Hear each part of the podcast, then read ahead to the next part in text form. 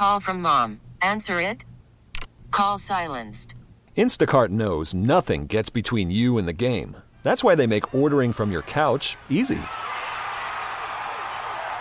Stock up today and get all your groceries for the week delivered in as fast as 30 minutes without missing a minute of the game.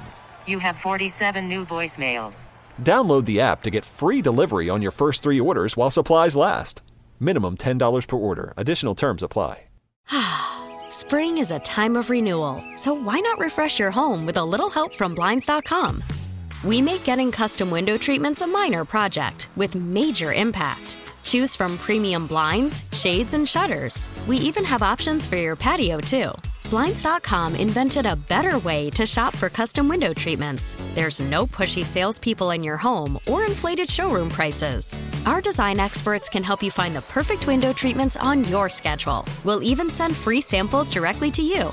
Plus, we can handle the measuring and installation for you. Unlimited window treatments installed for just one low cost. And with Blinds.com, you'll always get transparent pricing, no hidden fees. Our free shipping and 100% satisfaction guarantee can put the spring back into your step and into your home, too. Shop Blinds.com right now and save up to 45%. Up to 45% off for a limited time at Blinds.com. Blinds.com. Rules and restrictions may apply.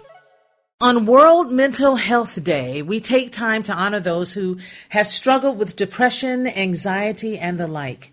Well, the 2014 Minnesota Teacher of the Year, Tom Rademacher, knows what it's like to have a child who struggled with not only anxiety, but also with the battle of identity.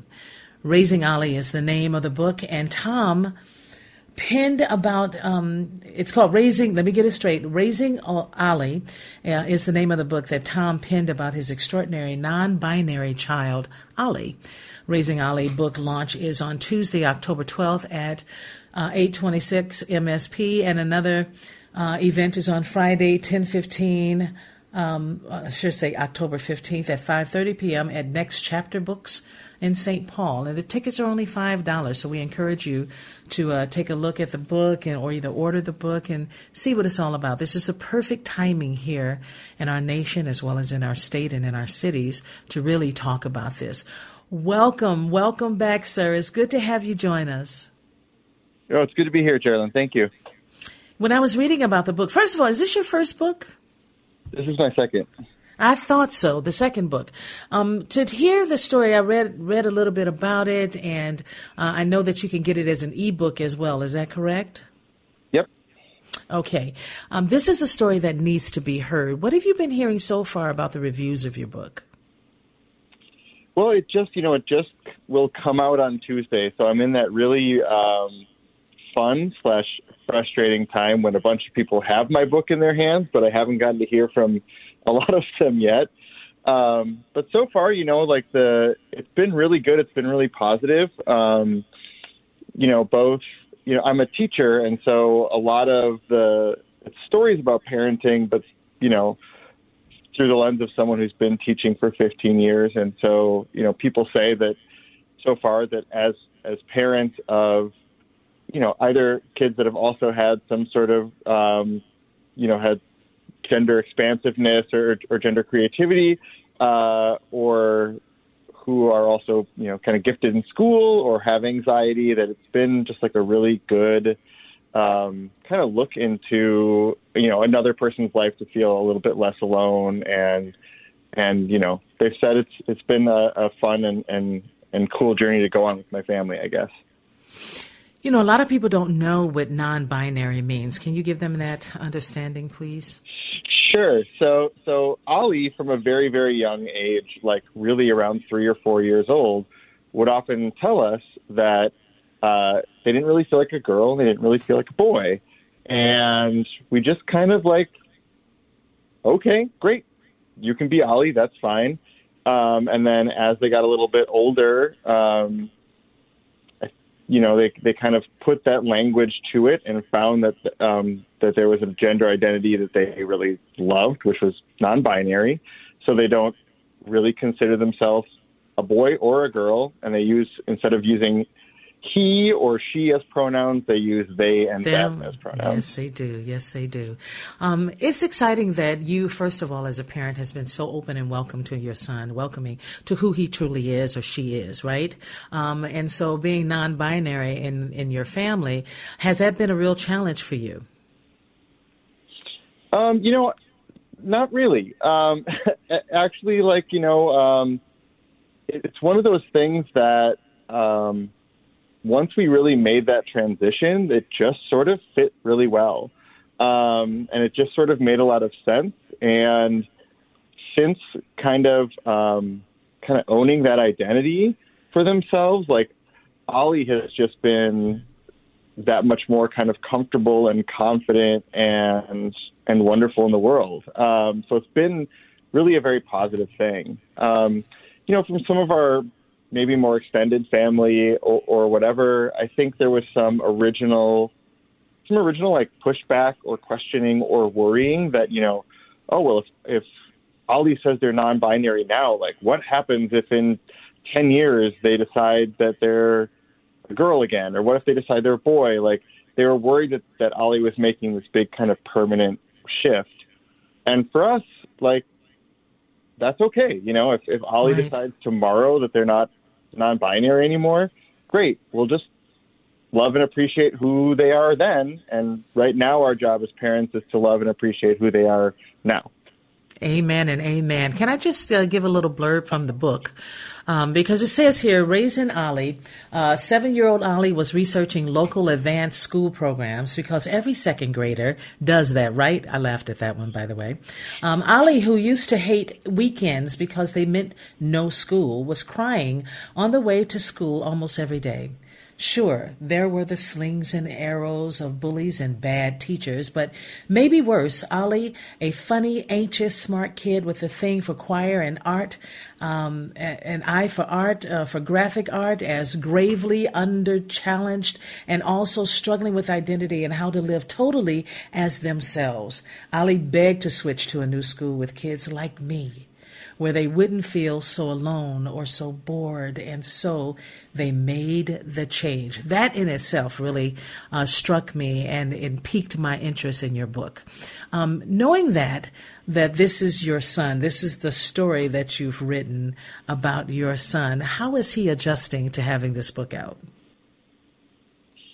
Um, so far, so good. So, like, Ollie, as an artist, also contributed some illustrations to the book, which is my favorite favorite thing about it. So there's about five drawings in there that Ollie did, and you know, I think as as I was writing it, there was a lot of time that I would talk, sit and talk with them and with Becca, my wife, you know, about the stories that I was putting in or not putting in, or how that was going to work. And so by the time we kind of got to uh, you know the, the the calendar of a book moves slower than the calendar of um young people these days right? So, Right. uh you know the the book for in a lot of ways has been you know done for 9 months or done for 10 months or so. And so um you know kind of like Ollie's more worried about the start of their school year right now and what's going on with that. And they're kind of like oh yeah the book cool. That's that'll be fun. Like you know, but it's it's not the biggest deal for them that it's coming out because it feels like quite a while ago. yeah, I can imagine. How long have you been writing this book? Um, I think I probably started it about two years ago, um, and hit a big wall. I think, like a lot of us did when when kind of the the COVID shutdowns happened. I was like, oh, I'll have this extra time to write, and it actually seemed like my brain was nowhere near being able to write at that point. Um, and so it took a little while to get through. But yeah, it's been it's been a labor of mine for a couple of years, I guess. So, two years, 200 pages. Were there um, 100 pages you wish you had added? uh, if I got to choose, you know, I, as a writer, I am. I I don't mind telling personal stories about myself, and those are certainly in the book. Um, but we made a lot of a lot of edits as far as what information got shared or what stories got shared about Ollie and about Laura. Or sorry, um, I was just reading a thing. So like, well, what stories ended up getting shared, and you know, I didn't want to share stories about, especially Ollie, that would maybe be embarrassing in five years or 10 years, or stories that were just like their story, right? So it's stories Right. about me raising them. Um, and I've tried to really not speak from kind of their perspective um, too often. So, you know, there's a there's a part of me as a writer that just like wanted to put everything in there, and then there's a part of me as a as dad that didn't want to, and that wanted to protect. You know, it's the book that Ollie's going to write in 10 years. It's going to be amazing. You know, I didn't want to touch their material. So um, I'm, I'm really happy with the stories that are in there and what's in there right now. And it, I think that, um, you know, there's a lot more stories that go into the raising of any child. Um, but I think that the book as it stands tells a, a pretty honest and good story about what it was to raise this one. You know, it's quite remarkable um, how he has fallen in love with school now. I mean, this is a young man who's quite brilliant. Uh, he's learning to code, uh, 3D model, um, animate, speak Japanese, and finally feel comfortable at school. And that in itself speaks uh, volumes for him and for you and your wife. You know, well done. Um, at the same time, with all of this that is going on, how do you keep up? He he must be so excited and so happy that he's finding other ways and new things that he wants to explore. How do you guys deal with that? Well, we don't keep up. Um, that, that much is very, very sure. Um, you know, I mean, like Ollie's brain, and there's, and there's a lot of kids with brains like this. It just it moves all the time, and it's they are constantly finding things that they are going to find to be interesting, and they get really excited about them. And I don't know how people raised kids like that before the internet existed. So, you know, Ollie might shuffle off to their room, and, you know, I'm sitting on my computer, like, watching dog videos and, like, celebrity gossip and just totally burning my brain away. And then Ollie comes out, and it's like, oh, well, you've been on screens for a while. Like, we should probably do something. They're like, oh, yeah, I just, you know, I just learned how to do this, like, 3D uh, animation program. I was watching a tutorial on it while I was working on it, and okay, like I didn't even know that was a thing. I didn't know there was a thing you could learn, and you just Right. went and found it and learned it. And so they, you know, our job, and this is one of those places that like teaching and parenting really comes together. Is the the best things we do a lot of the times is just make space and time for you know for people to do what they want to do. Your book, um, literally, the, the table of contents is all in months. So, and it starts with April, and I think it ends in uh, the following April. Or no, I have that wrong. June, correct? Yep. Okay, let's talk a little bit about uh, the titles of some of these chapters that really piqued my interest. Um, of course, the infamous C word conference. you know, a lot of parents have heard that, but tell people what the C word is. Uh, well, it's it's just crap. That was it. uh, and um, it was Becca that said it in a teacher conference, um, and it, it's that parent teacher conference that my family now jokes about forever. In fact, whenever Ollie hears anyone say that word, they'll often yell out like "teacher conference," um, because me and Ollie are in schools, and we understand that you know for for third grade, like that's a that's a bad word. Um, Becca didn't realize that was a bad word and didn't realize that the teacher had given her a look when she said it in the middle of the conference. So um, it was just this thing that we ended up like kind of joking about the whole ride home, and it's become like one of those inside family jokes that we tell. Yeah. What about the chap- chapter in February called So White? Mm. Yeah, so you know, I, I I really didn't want this book to just be a book about how to raise a non-binary kid or how I raised a non- non-binary kid. You know, I really wanted the book to be about how what's the story of raising this kid. And for every kid, there's a million different pieces to that. And one of the pieces for us and for Ollie is that we're a white family. And so, you know, as someone who personally works very hard to stay like aware of my own whiteness and what that means in the world, mm-hmm. Part of that is understanding my own story and then making sure that my kid understands, you know, their own story and understanding of kind of how race operates in the in the world. And while I was writing this book, um, and while we were going through this big year with Ollie, um, you know, transitioning schools and coming out as non-binary and all these things, I switched as a teacher from working um, from right in the middle of Minneapolis to a, sub- a more suburban district that was more predominantly white. And so a lot of those chapters too is me figuring out kind of how I had to adapt my own teaching uh, to be in that space. And then, of course, March it says lemonade, Mountain Dew, and meth. And I think that really surprised me when I saw that. Yeah, um, that's my the chapter that's almost exclusively about uh, specifically white boys, and the the the chapter title comes from just like a joke that one of my friends made once. Uh, we were talking about our own childhoods, me in um, kind of rural Wisconsin, him in rural North Dakota, and he was kind of saying like white boys exist on a spectrum from Mountain Dew to meth, um, which is not the most sensitive joke ever, but it became this like kind of tag that we use to, you know, like boys that are acting just kind of dumb or boys who are doing something that might be really damaging. And then lemonade comes in because I teach eighth grade, and so I had eighth graders for a couple of weeks that were decided their thing for that year was going to be to bring in these giant jugs of lemonade every day. And for whatever reason, as a teacher, it just made me lose my mind. And and and part of this chapter is me reflecting on like how maybe if I just would have taken a breath for a second and realized it really wasn't that big of a deal, we might not have gone down this whole, you know, rabbit hole of me assuming they were doing something disrespectful or awful because they had lemonade. Yeah, exactly. I understand that completely. Um, does your son take a bus to school?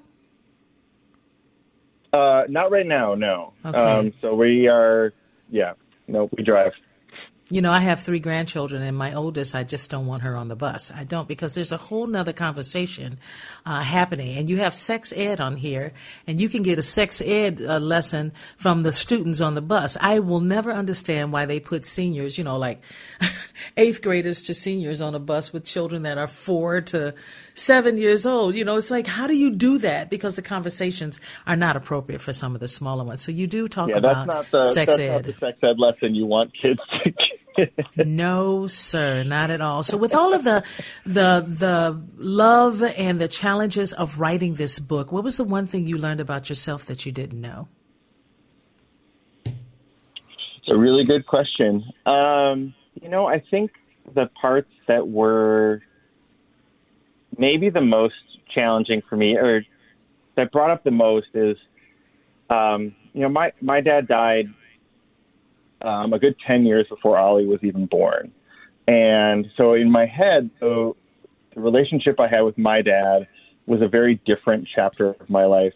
I didn't mean to make a book pun, but a very different part of my life than the raising of Ollie. And I found as I was writing about Ollie, I ended up all, I mean, like all this stuff about my relationship with my dad and losing my dad, all this stuff came up, and I found I just I couldn't talk about being a, a father without talking about my father, um, which was it really kind of came out of left field and surprised me, and it made me realize just how many lessons I did learn from him, and how much of that still carries into my like kind of daily life with my kid.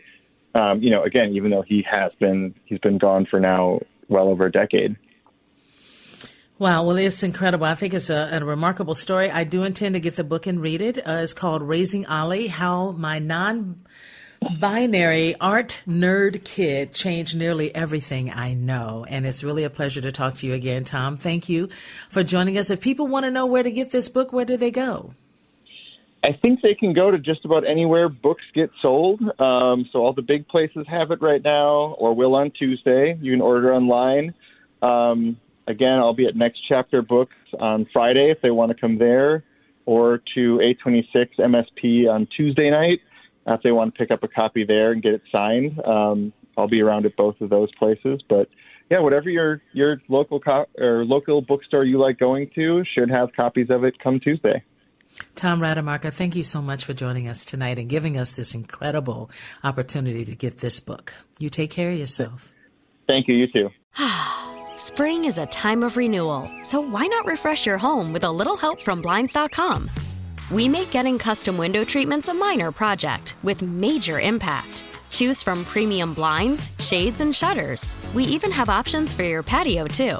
Blinds.com invented a better way to shop for custom window treatments. There's no pushy salespeople in your home or inflated showroom prices. Our design experts can help you find the perfect window treatments on your schedule. We'll even send free samples directly to you.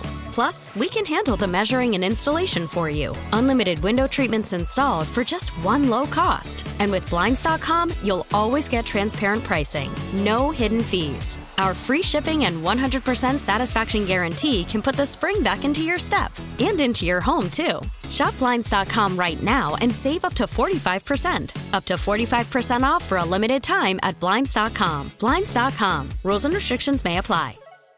We really need new phones. T-Mobile will cover the cost of four amazing new iPhone 15s, and each line is only $25 a month. New iPhone 15s? Only at T-Mobile get four iPhone 15s on us and four lines for 25 bucks per line per month with eligible trade-in when you switch. Minimum of four lines for $25 per line per month with auto pay discount using debit or bank account. $5 more per line without auto pay, plus taxes and fees. Phone fee at 24 monthly bill credits for all well qualified customers. Contact us before canceling account to continue bill credits or credit stop and balance on required finance agreement due. $35 per line connection charge applies. Ctmobile.com. Hey, Rob Bradford here. I have set out on a mission with my good friends at FanDuel to prove what I have known for some time baseball isn't boring. Now I have a daily podcast to prove it with some of the most notable people in the baseball world screaming baseball isn't boring from the mountaintops or at least agreeing to come on our show. Players, managers, GMs, and yes, even the commissioner of baseball, Rob Manfred. It has been a constant wave of baseball's most powerful voices. So join the revolution. Subscribe and soak in Baseball Isn't Boring. Listen on your Audacy app or wherever you get your podcast. You'll be glad you did.